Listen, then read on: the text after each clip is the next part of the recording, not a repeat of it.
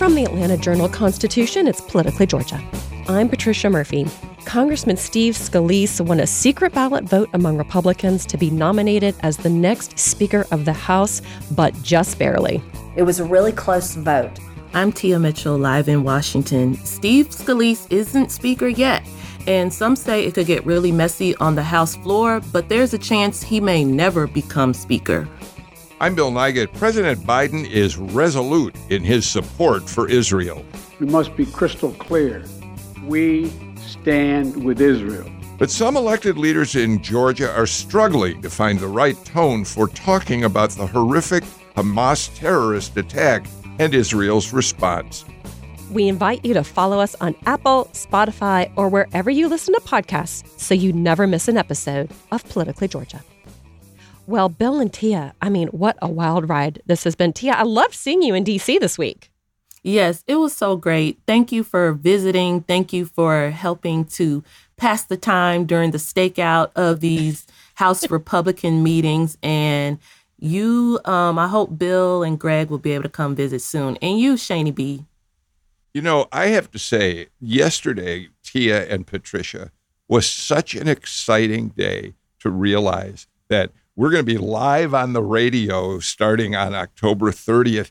And to be able to have days where people like, where you two in, up there on the Hill outside the Republican conference where they were voting on their nominee for Speaker, it's just live radio at its best. It was very exciting for me. Oh, well, I'm so glad we could bring you into our world on the Capitol Hill beat, Bill. Um, yeah, it was terrific. And I have to say, Tia is much beloved on Capitol Hill. We were walking through the hallways. We were like, "Hey, Tia, hey, Tia." So anyway, I felt like a celebrity traveling with Tia around the hill, even though I thought I knew people, but she really knows people. Um, well, coming up on today's Politically Georgia, we're going to talk about all of that and more. This is Politically Georgia from the Atlanta Journal Constitution. In Atlanta, one voice has stood out for over four decades. An AJC original, The Monica Pearson Show. Let's talk about how you got to ESPN. Revealing interviews. You are known as America's doctor, but I want to know who you were before that. When you have a different name, you have different color skin, it can be tough. With Atlanta's most famous faces as you've never seen them before. I'm telling my story. This is the American dream. The Monica Pearson Show streaming now on AJC.com. Donald Trump has been indicted in Atlanta. We have so many court dockets to follow, but we haven't really seen anything yet. The Atlanta Journal Constitution has covered every moment of this historic case. I've been writing about this investigation for two and a half years. Our team is led by reporters Bill Rankin and Tamar Hallerman. Follow our coverage on AJC.com and listen to new in depth episodes of the award winning podcast, Breakdown The Trump Indictment, only from the Atlanta Journal Constitution. In a closed door session yesterday, House Republicans nominated Majority Leader Steve Scalise as their candidate for Speaker.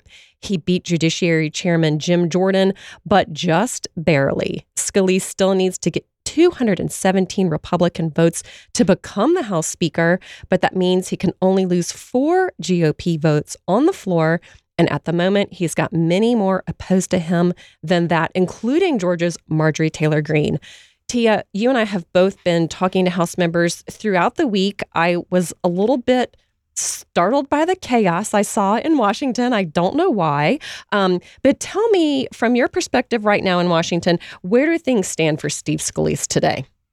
Honestly, from my perspective, it's doesn't there's not a path right now for Steve Scalise to become House Speaker, which is not great for Steve Scalise, but it has much bigger repercussions because now it's leading to the question is there any Republican who can become Speaker? And if not, we are literally at a congressional standstill right now and for the foreseeable future. Okay, bring us up to speed quickly on where the Georgia House delegation is among the Republicans, because there's a split in the Georgia delegation, just like there is in the entire House. So, you know, there is a split, but there are some unknowns. So here's what we do know we know that people like um, Drew Ferguson, Austin Scott, Buddy Carter, they were always Team Scalise, so they're good.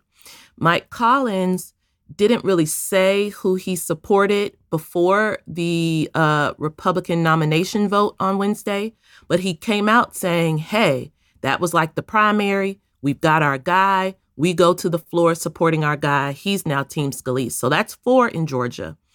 We have Marjorie Taylor Greene, who she didn't say who she was supporting, but she came out of that meeting saying, I'm with Jim Jordan and I'm not changing. So that's a vote for Jim Jordan. That's a vote that Scalise can't get. Um, Rich McCormick came out of the meeting saying Scalise doesn't have consensus. We shouldn't go to the floor with Scalise. So that's another person not ready to vote for Scalise. And then we're still uncertain. I'm really hoping to hear from Representative Andrew Clyde soon be- because he's somebody that we don't know where he stands. He's naturally, he supported Jordan going into that nomination vote.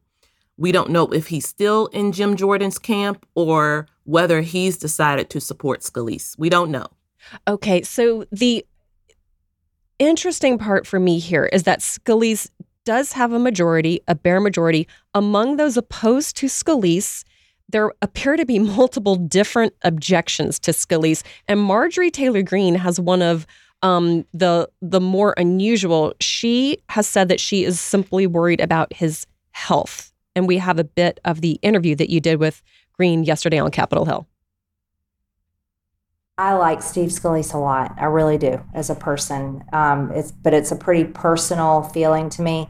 My dad died in April of 2021 with cancer, so I witnessed that battle. And out of the most compassion, uh, I'm saying that I would love to see Steve dedicate all his time and energy to beating cancer.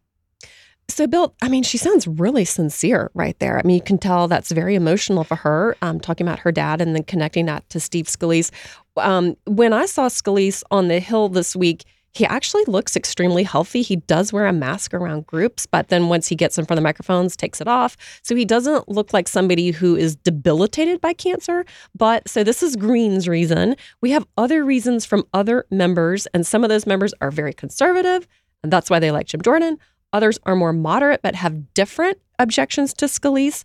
Where do you think this puts House Republicans right now? In the same kind of chaos they had coming out of the vote uh, against Kevin McCarthy. And, and there are many people who will say, as I'm sure you heard on the Hill, that uh, the seeds for the current chaos began when those eight uh, dissident Republicans refused to support uh, McCarthy's continuation as Speaker. So I I have a, a question about all this. Why do you, given given what happened to McCarthy, given what happened to John Boehner, given what happened to Paul Ryan, why do you want to become Speaker of the United States House? I get it's a powerful position. I also get we've all been in the Speaker's suite on in the Capitol. It's a beautiful, beautiful space to occupy. The balcony overlooking the mall and the Washington Monument, all of that is a trapping of power that's pretty powerful. But considering the job is impossible, why does anybody want it? Well, I mean, a few things. Uh, first of all, every um, Capitol building on that House side is named for a speaker. You could get a building name for you. And there are a lot of bells and whistles that come along with this job. Apparently, not much power and a whole lot of grief.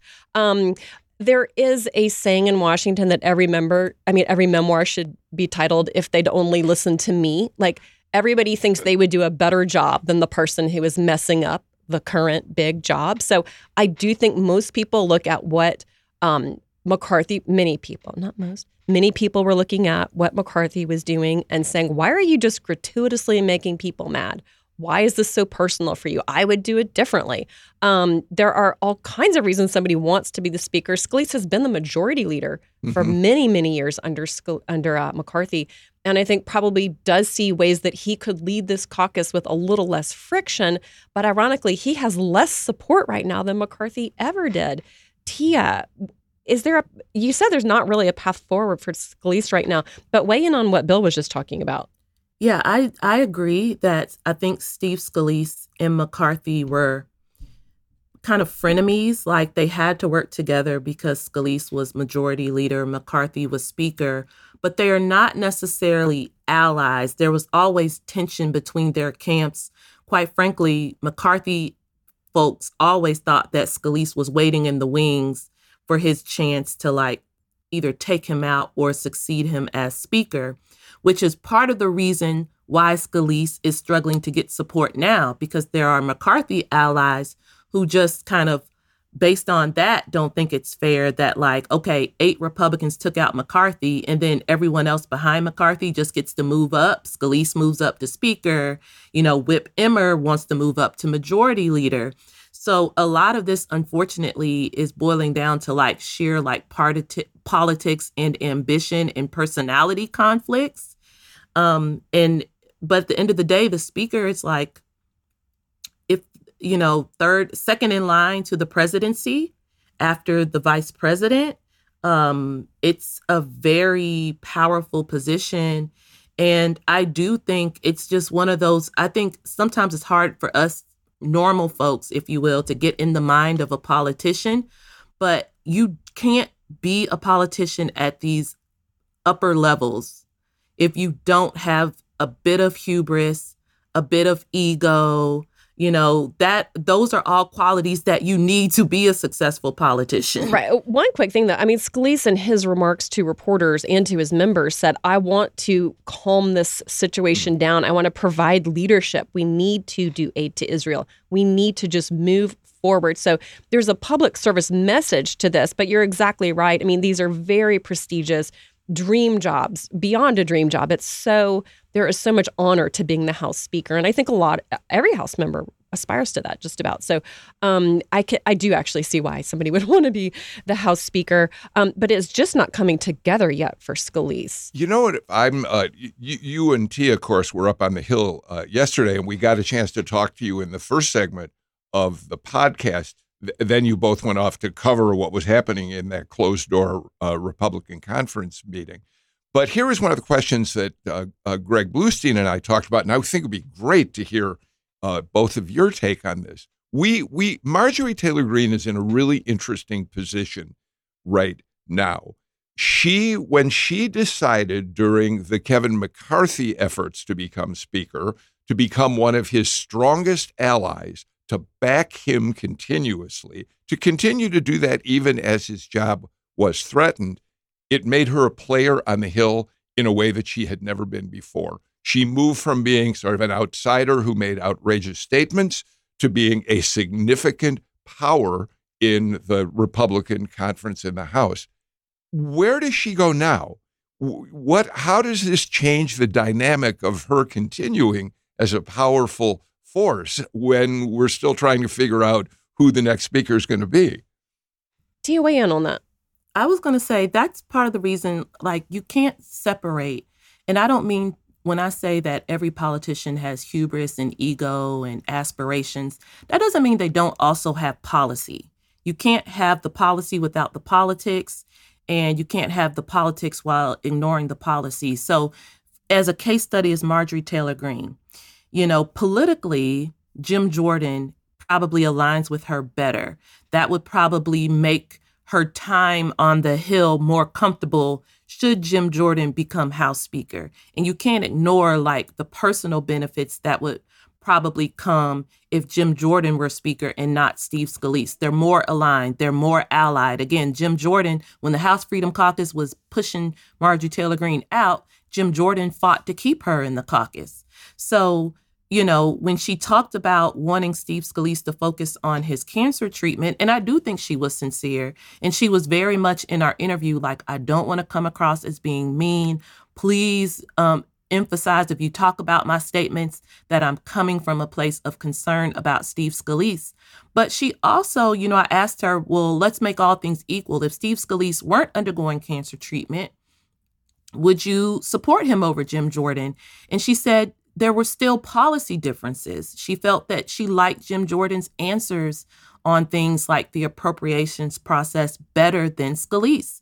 Um, so it's all wrapped up in there together. But Marjorie Taylor Greene, I don't think Steve Scalise would, um, you know, just totally turn his back on her. He saw how McCarthy was able to embrace Marjorie Taylor Greene in a way that benefited them both but they don't have the relationship that she has with Jim Jordan, and that matters. Yeah, and truly, we don't know what this means for Greene because we don't know who's going to be the next right. next House Speaker. She may be throwing her weight behind who is the next House Speaker, and we just don't even know who that is right now. Um, another player we cannot ignore in all of this is Donald Trump because Trump was vocally supportive of Jim Jordan um, before this vote happened. First of all, that didn't win the votes for Jim Jordan. I think that's an interesting piece of this puzzle that um, there was a day when something that Donald Trump said that is the way it went in the House. Now, this was a secret ballot, and it makes it a lot easier to go up against Trump when it's a secret ballot. He's never going to know who wasn't on his side. But Trump has been very quiet since Steve Scalise came out the winner. He has not endorsed Steve Scalise. And so that is not giving any of those uh, visibly pro Trump supporters any reason to come off of this opposition to Scalise and get behind him. And so, um, Bill, a quick sidebar Donald Trump cannot be the speaker as he volunteered because there is a House. Uh, caucus rule, a Republican caucus rule that bars somebody under felony indictment from being speaker. Just a sidebar. Um, but he's not helping the process right now, Bill. No, and uh, in in some ways, the fact that his uh, uh, support for Jim Jordan didn't lead to Jordan winning the uh, vote for the nomination yesterday is a continuation of the losses that Donald Trump's candidates in the 2022 election cycle uh, took, especially here in Georgia, um, where b- virtually all of them went down. Most notably, of course, uh, Herschel Walker um, uh, losing the Senate race. Um, and uh, and and before that, David Perdue not getting getting just uh, buried by uh, uh, Governor Kemp in the Republican gubernatorial primary. So it does say something about whether Trump can necessarily um, affect voters on, on on other matters and other candidates beyond his own candidacy. Yes, and if you pull out from all of the um, kind of personality conflicts and genuine policy differences between these two gentlemen and the entire House caucus, if you pull out and look at what is happening in the country and the world, I think that split screen is very unhelpful to Republicans right now. And I was flying back on the plane from DC last night uh, there were literally two separate feeds on. One was of um, the House Republicans kind of scrambling like marbles through the hallway trying to figure out who their next leader is going to be, and they're at an impasse. At the exact same time, you see bombs going off in Israel and just these atrocities being committed. And the United States, Tia, um, United States Congress has its hands tied until we have a breakthrough um, in Israel. And and by the way, there is still a government shutdown looming that nobody's really talking about right now. Right. Government funding runs out November 17th. And um, and I think we shouldn't put it all on the House. The Senate has been on recess for yep. a week and a half. Yep. Now, again, appropriations bills have to start in the House and go over to the Senate. But there are some appropriations bills that have passed in the House that the Senate really isn't dealing with. Um, and so we're going to get back into crunch time, but the House cannot move legislation right now. The House needs a speaker or they need to change their rules to allow a caretaker speaker, an interim speaker, um, have more power. But again, the politics gets in the way. Right now, the interim speaker is Patrick McHenry, handpicked by Kevin McCarthy. So if you were no fan of Kevin McCarthy, then you probably aren't necessarily a fan of empowering interim speaker McHenry to do anything further than what he's doing right now, which is trying to facilitate a new speaker election. So it's terrible timing. Um, and also, Republicans are very aware that, you know, they're being called the clown show back home. Yesterday, there was a guy outside of the Capitol who had a sign that said GOP, but the O was a clown emoji. And he was just walking back and forth in front of the house side of the Capitol. And, you know, that's kind of like a, a, depiction of what a lot of people are saying back at home. And they don't like that. So they want to move forward. But again, there's no right now. There is no clear path to moving forward. We're we're as mm-hmm. we we talk right now. There are no meetings scheduled today. You know, we literally don't know what's going to happen. Well, as we're taping this, the House is scheduled to gavel into session at 12 o'clock. The last two days, they've been in session about two minutes each. I think yesterday they stretched that to three minutes, but there's nothing else planned. And it is really something they've, the Republicans ha- have a, have a significant problem that they need to really start to work their way out of. Um, we will talk about all that and more uh, as we continue to get through this week. And just ahead, most political leaders here in Georgia and across the country have been quick to issue statements expressing their unequivocal support for Israel in the aftermath of the Hamas terrorist attacks. But some politicians are learning that what they're saying is putting them on a slippery slope with voters. That's just ahead. Hip hop is a product of black people. It's a product of black song and celebration. The Atlanta Journal Constitution presents Hip hop's most pulled elements are pulled from the South. a Southern hip hop story. We always go back to that moment of the Source Awards. Everybody wants your rhythm, but they don't want your blues. The biggest names in hip hop. Atlanta is still the mecca for hip hop. 50 years. No one can deny One film. the power of the South now. The South got something to say. Streaming now at ajc.com slash hip hop. Welcome back to Politically Georgia. We think the Morning Jolt newsletter sets the stakes and the agenda in Georgia politics. And you can get it in your inbox every morning if you're a subscriber to the Atlanta Journal Constitution. It's the only way you have to subscribe. But you can join the community now by going to subscribe.ajc.com slash podcasts and get six months of unlimited digital access for just 99 cents. That's subscribe.ajc.com slash podcasts so you always know what's really going on. Bill, right now support for Israel is pouring in from most elected officials almost unanimously, not entirely, um, but also from members of the greatest greater community. But some politicians are finding out, Bill, that it there really is a needle to thread on this issue in their public statements. Um, we have seen uh, Congressman Hank Johnson issue one statement about what was happening in Israel and then having to walk that back with a second statement. Raphael Warnock offered a prayer for the Israeli um, rally here in Atlanta, um, which was not entirely well received. We want to get into the details of both of those because I think it's really important to know exactly what was said, um, but it really is stirring up emotions um, on many, many sides of this issue. Yeah, I th- I, the starting point is to say that um, this was virtually an apocalyptic attack by Hamas on Israel. Um, we now know well over a thousand uh, Israelis uh, killed, um, well over a hundred being held hostage. We've seen now some horrendous images of uh, babies being having been slaughtered as uh, Hamas came through villages near the West Bank. So, a- as a starting point, there has never been an attack on Israel uh, as uh, as devastating and horrific as uh, this one is. So, with that in mind, uh, political leaders who have not here in this country, especially who have not shown unequivocal, uh, complete support for Israel's right to defend the, themselves, have been getting some pushback. Hank Johnson is a great example of that. So let me read you a portion of the statement that his office put out in the immediate aftermath of the um, uh, attack. Johnson said, quote, my prayers are toward a quick end to the violence unleashed by Hamas against the state of Israel.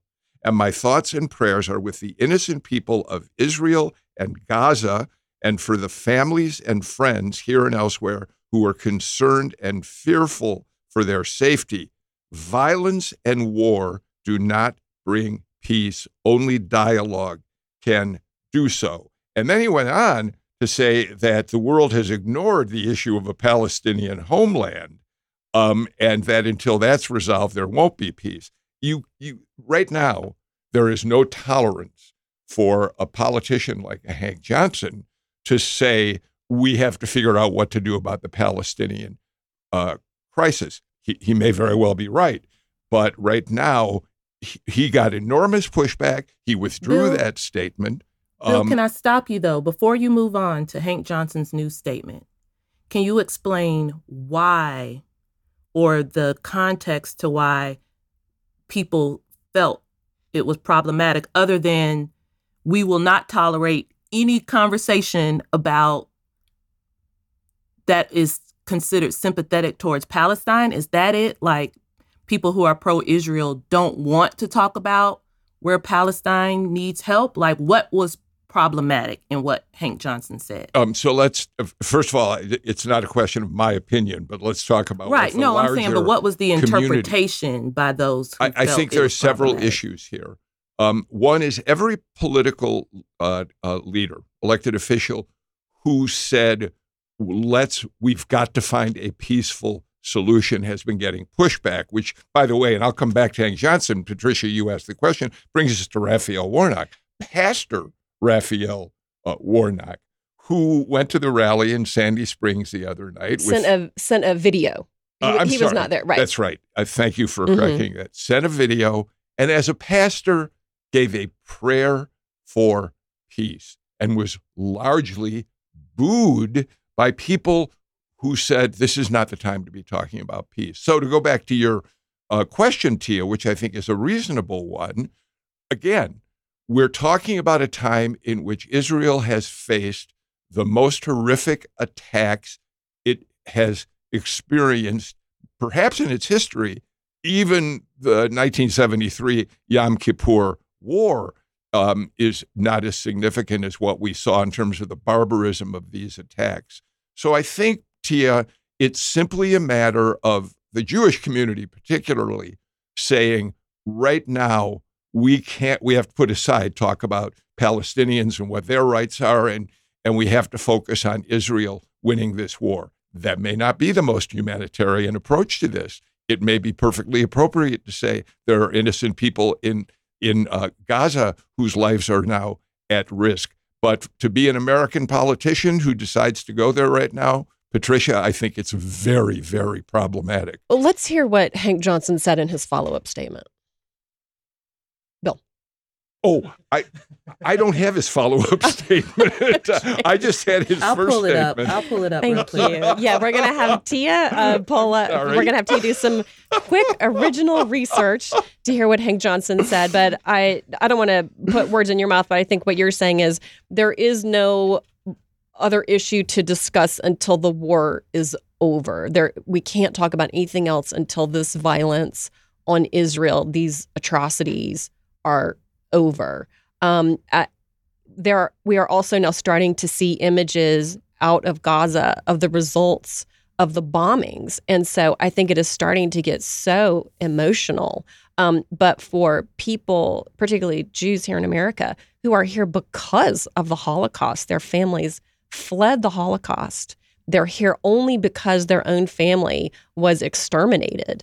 And then to be watching this unfold on social media is just, I think it's an emotional place that um, not every American politician is going to have the sensitivities to really know until they hear it from the Jewish community, and they're they're hearing it now from the Jewish community. I think that's right. And again, this is not my, I'm not expressing personal opinion here. I'm talking about the incredible nuance of how you talk about violence against the Palestinians in Gaza at a time when uh, the Jewish world is shell shocked by the horrific nature of the attacks uh, on Israel. So, if I can, can I can I read you one other statement that speaks to that?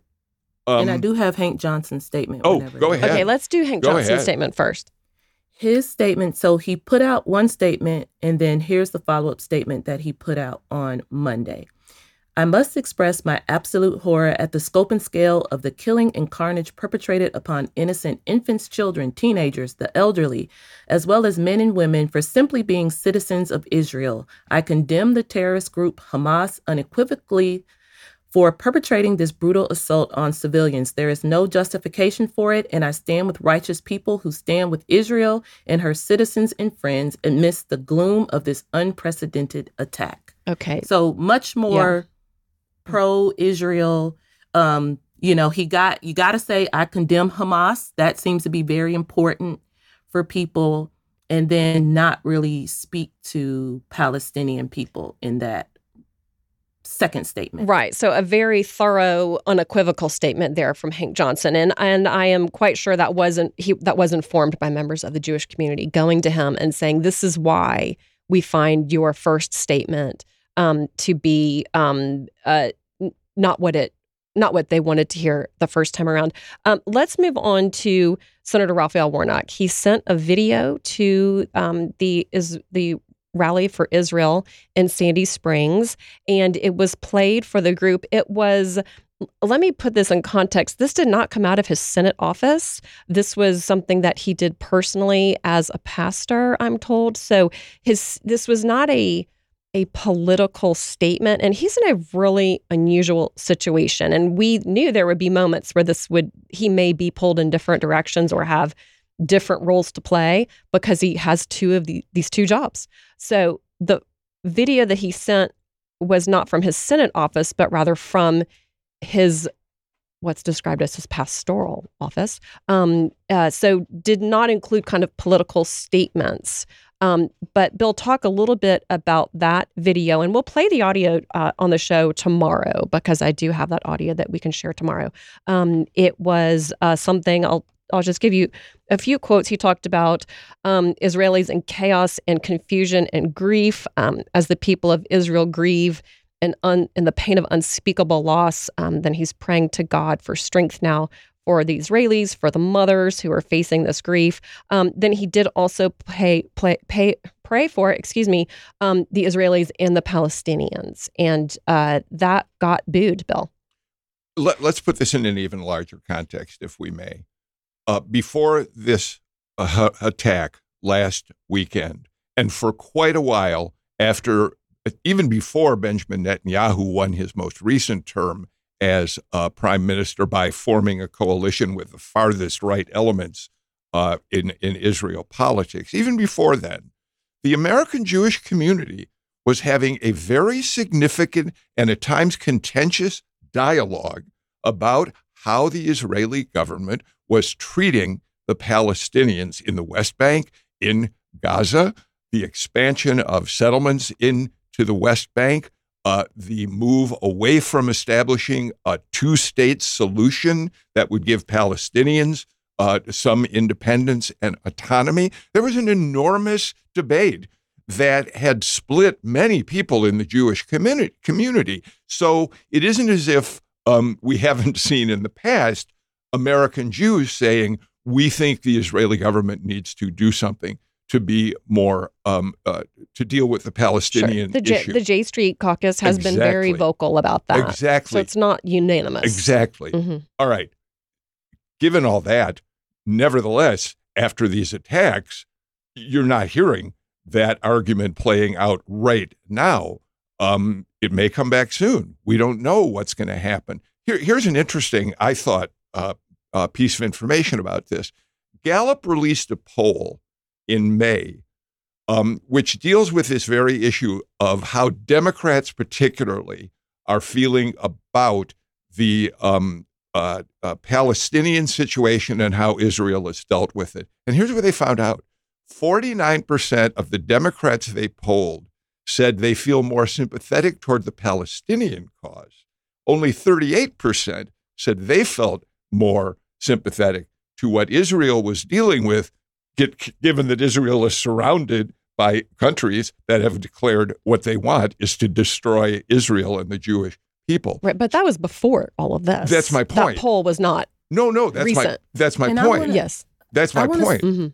So my point say, is there, this has been an issue and a split that's gone on for a long time. Mm-hmm. But right now, any politician who dares to go into that uh, uh, divisive uh, area is going to be in trouble. Okay, can you speak just for one? I'm, T, I'm going to just ask Bill to speak for one second about Warnock getting booed um, at that rally. Is that something that surprises you that this that the prayer that he gave was not well received?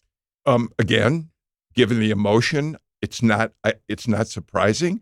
Do I personally think it's disappointing when a pastor, a pastor in that pastoral role, prays for peace? It it it's terribly troubling because it it it speaks to the fact that we just don't want to hear any talk of finding ways to come together at a time when Israel has felt such a significant attack. Okay, let me read you also the Facebook post that Warnock put up that morning, the morning of the rally. So that was the prayer that he offered for peace. Uh, in the morning on Facebook, on his Senate account, he wrote, The heinous acts of violence visited upon the people of Israel by Hamas, mothers, children, and seniors, including American citizens, were horrific and are rightly condemned by all who believe in human dignity and seek a lasting peace. And so that it, it goes on, but it really is focused um, solely and specifically on Israel and um, and uh, uh, his, uh, I guess his um, more than sympathy, his support for um, for Israel in that instance. Um, Tia, I've been cutting you off in this conversation. Come weigh in here. Yeah, I'm sorry. I was trying to go in, but I also do want to you know hear you guys out so i'm sorry it's hard it's hard being the remote one um but i the poll you brought up i think is where what i'm most interested to see in the immediate aftermath of this horrific terrorist attack i know that sympathies are rightfully with israel um but in the coming days and weeks, as we see that Israel plans you know, retaliation, justified retaliation, according to everyone from President Biden on down. But eventually, we're going to start hearing stories about Palestinians and the effects of Israel's, uh, you know, retaliation on Palestine, which means those sympathies may again go back to where they were in that poll you cited, or even more so, possibly with the Palestinian people. And that's what we're talking about long term. That's been a trend in Democratic politics long term. And so it's very complicated. We know. We also know that unfortunately, over the years, a lot of the analysis and criticism criticism of the Israeli government has been steeped in anti-Semitism, which has stood in the way of a constructive uh, analysis of the issues between Israel and Palestine. But long term, I think there will be more Americans hoping for peace than advocating for war from either side.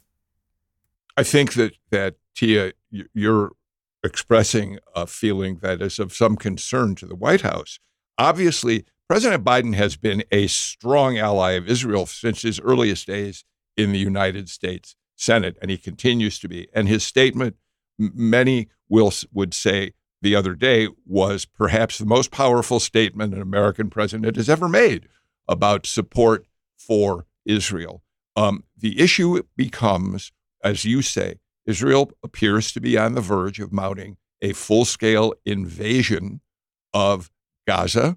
Um, they hope that they can be um, uh, careful, surgical in going after military rather than civilian uh, personnel. But but but Patricia and Tia, I've been listening to Jonathan Conricus, who is the IDF's international spokesman on this, and this morning uh, he's been making a lot of appearances on uh, on cable networks uh, here in the United States. And this morning, if you listen to what was the subtext of his comments, he made it clear that Israel's number one goal is to wipe out Hamas. And it's conceivable, although he didn't say this, that that means that the lives of the hostages could be a price that will be paid for wiping out Hamas. That's the subtext. Certainly nothing he's going to say out loud. How is that going to be received in the long run? I think Tia Patricia makes an excellent point. In the long run, is Israel going to pay a public relations price uh, depending on how it, it, it attacks Hamas? And it's something Thomas Friedman wrote about in his column saying Hamas is luring Israel to do exactly this. Yeah, well, I mean, also, uh, it is very frequent that the military targets are embedded within civilian populations deliberately in order to um, uh, make it more difficult to be surgical in those attacks. Um, I think there also is immense concern that this could spread beyond the borders mm. of Gaza, um, that with Iran involved um, tangentially and perhaps directly in that attack, um, there uh, we have a potentially uh, much larger conflict that could spiral out of control beyond the atrocities that we've already seen. And then when you talk about um, uh, hostages that may be seen as collateral damage, including potentially Americans. Yeah. Um, you, we are in very, very dark days. Uh, I think it also highlights the need to have the House of Representatives get their act together and get a speaker in place so that we can have a functional U.S. Congress in order to be able to respond to this. Um, but the United States certainly has made its support for Israel unequivocal. Um, another supporter here in Georgia is Governor Brian Kemp. Mm. You may see around the state that uh, Georgia and American flags have been lowered to half staff. That is because of an executive order from Brian Kemp uh, to have that honor specifically for the 22 Americans killed in that attack and also as a sign of support for the state of Israel from the state of Georgia. Those will be at half staff through sunset on Saturday coming up here on Politically Georgia. We're going to switch gears a little bit. We'll talk about issues closer to home, um, economic issues as well. This is Politically Georgia from the Atlanta Journal Constitution. Our journalists at the Atlanta Journal Constitution are working around the clock to keep you updated on all the developments surrounding the Trump indictment. Now, the AJC is putting all of our coverage in one place with our new Trump 19 newsletter. Every Wednesday, you'll have our latest coverage and analysis on this historic case in your inbox. So sign up for free today at ajc.com slash indictment newsletter. That's all one word. ajc.com slash indictment newsletter. And we're back with Politically Georgia. Our colleagues at the Atlanta Journal Constitution are working around the clock to keep you informed on all of the developments in the Fulton County case against Donald Trump. And now the AJC is putting all of that coverage in one place with the Trump 19 newsletter. Every Wednesday, you'll get the latest coverage from the AJC and analysis on this topic right to your inbox. Subscribe and sign up for free today at ajc.com slash indictment newsletter. That's all one word, ajc.com slash indictment newsletter to get that directly to your inbox. I'm Patricia Murphy here with Bill Nigut in studio and Tia Mitchell, who joins us from the nation's capital. Bill and Tia, a special committee of the state senate has been reviewing all of the many tax credits that the state gives out to various industries in order to um, entice them to coming here to Georgia or convince them to stay in Georgia or as some special favor for a state representative or state senator's constituent. Um, to make a long story short, there are billions of dollars worth of tax credits embedded within the state budget every year. Um, one of the industries that does not want to take a haircut is the film industry, Bill, because um, they have been the beneficiary all the way back to the days of Nathan Deal, who made this a top priority. Um, of very lucrative tax credits in order to convince them to come here, film your TV, movie, and now streaming shows here. It has become a huge industry here in the state. It's now pretty much fully mature. I mean, if you have ever been to Tyler Perry Studios in south of Atlanta, that is a very mature sound studio. It is humongous, and it is just one of dozens of different studios and facilities around the state. So, um, uh, opponents of this tax credit now are saying of all industries, the film tax credit is the one that could probably go because these are these are wealthy people making these movies. But Bill, there was a meeting in Athens recently where the film industry said, "Not so fast. We need those credits." Tell us a little bit more about that. Well, and, and of course, as you know, Patricia, the larger context of this is that for several years now, especially Republicans in the legislature have been saying it's time to assess all of these uh, tax credits, or many of them. And that, I think, partly is uh, sparked by the huge tax credits to Rivian uh, uh, in in Monroe and and to Hyundai down there uh, on the mm-hmm. Georgia. Yeah, hundreds, hundreds of millions. Hundreds of, of millions yes. of dollars. But specifically, the tax credit uh, for the film industry has come under fire.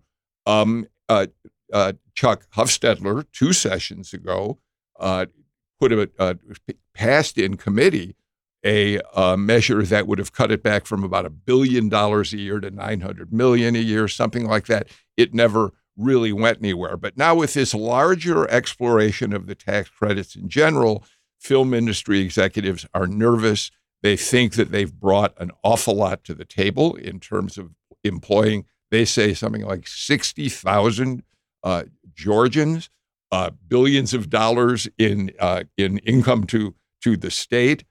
One interesting kind of side note about this, and, and then Tia, I, am sorry, I don't mean to, to dominate this, but the New York Times the other day ran a really fascinating feature story about Jackson, Georgia. Jackson, Georgia. I saw I did, that. That was I great. did not know that that's where Stranger Things, the enormously popular show on Netflix, was filmed. And the whole point of the article was the people of Jackson, Georgia, since the first the writers' strike and now the actors' strike, have been hurting. They've lost income. They they because there's no production going on out there. So in some ways, that kind of little feature story makes the case that the film industry is trying to make, which is we have been enormously important to the economy of many communities across the state. So I want to start off by saying, sing along with me. Made in Georgia. like we've all heard that tagline. And to me, that is, you know, it's branding, but it is the evidence every time we watch a TV show or a film that Georgia's incentives have led to this burst of activity in the state. And you can listen, we can argue, like Patricia said, every incentive, there are people who say, well, do we really need it? Whether it's for films and TV, whether it's incentives for uh, electric vehicles and batteries, whether it's incentives for regular car production or incentives for building affordable housing.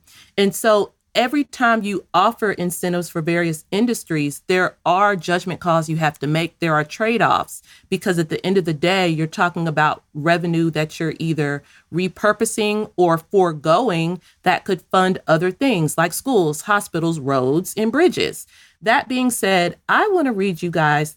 This is an excerpt from Florida Today, which is the daily paper down in Central Florida in the Space Coast. It's an article from January of this year about Florida's film tax credit. It says Florida was once the number three destination in the United States for film and television production, said John Lux, executive director of Film Florida. Today, Florida is not in the top 20, he said. The difference now is that Florida once had financial incentives in place for such productions, but it no longer does. Florida, and I'm going to paraphrase, had various incentive programs for the film industry from 2004 through 2016. And so, just in what, six or seven years, Florida has plummeted in film and TV production because those tax credits were not renewed. Again, that's a judgment call if Georgia wants to follow suit.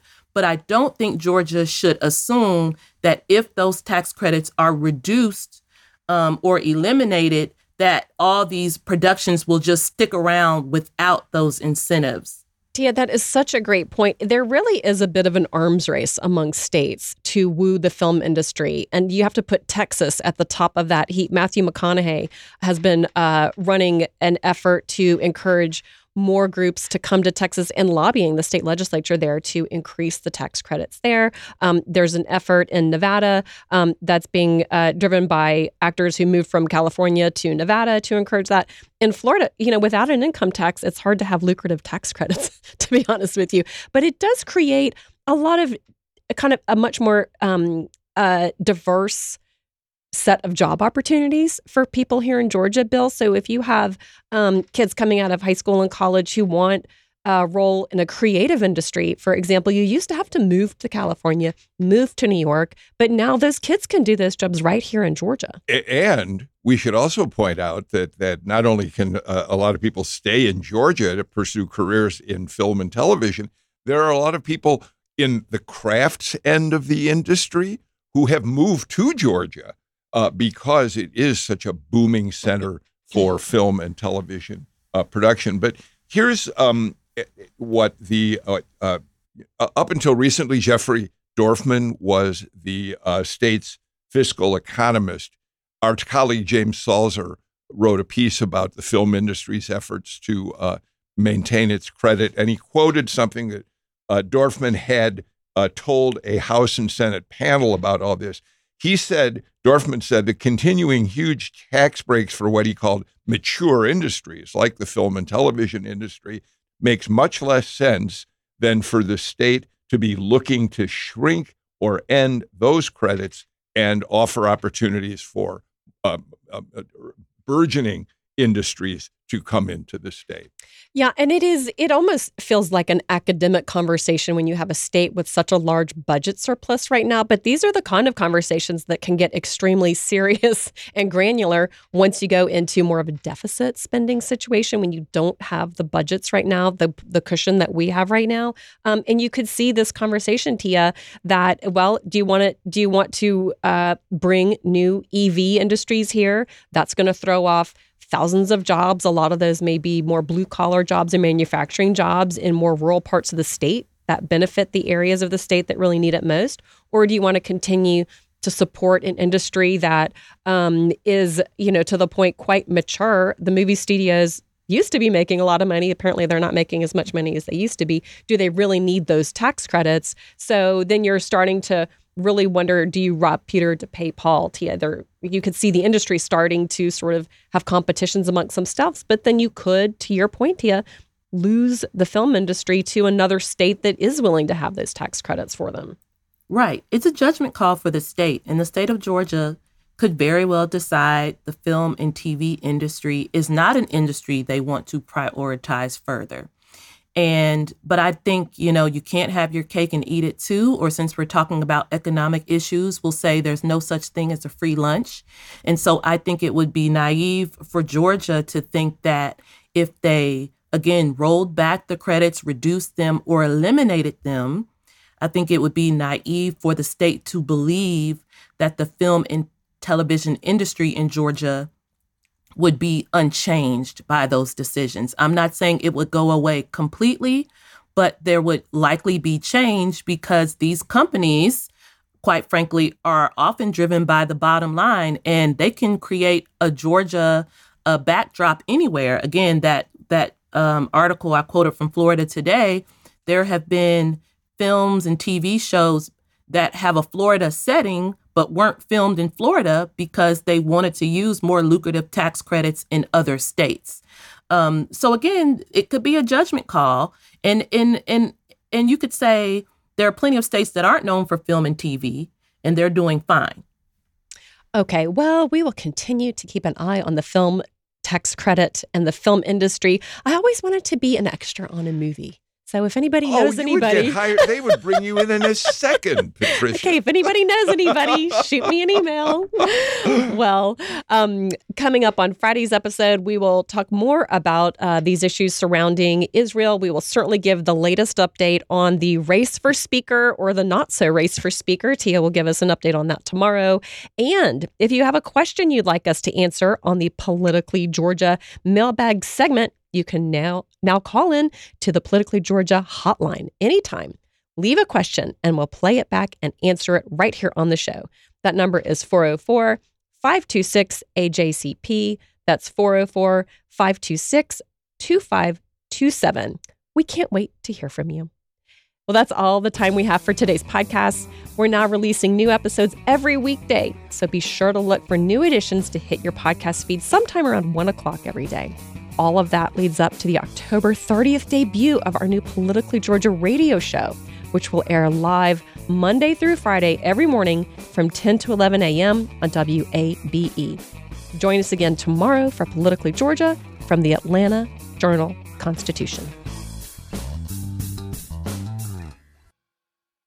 I'm Ernie Suggs, race and culture reporter for the Atlanta Journal Constitution. And I'm Nedra Rhone, lifestyle columnist. Atlanta has been known as the Black Mecca for so many years, but that means something different to everybody. It means everything to me.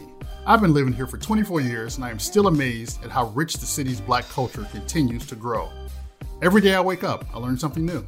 Well, you all can learn something new by subscribing to the Atlanta Journal Constitution's new newsletter called Unapologetically ATL. It's all about the people, the events, and the entertainment happening in metro Atlanta that black people might want to know about. Like historically black colleges and universities, Atlanta's thriving art scene, and the city's growing neighborhoods. Wherever you live, we want to hear from you. We want to hear what issues are important to you. So subscribe today at www.ajc.com slash unapologetically ATL. Only from the Atlanta Journal Constitution.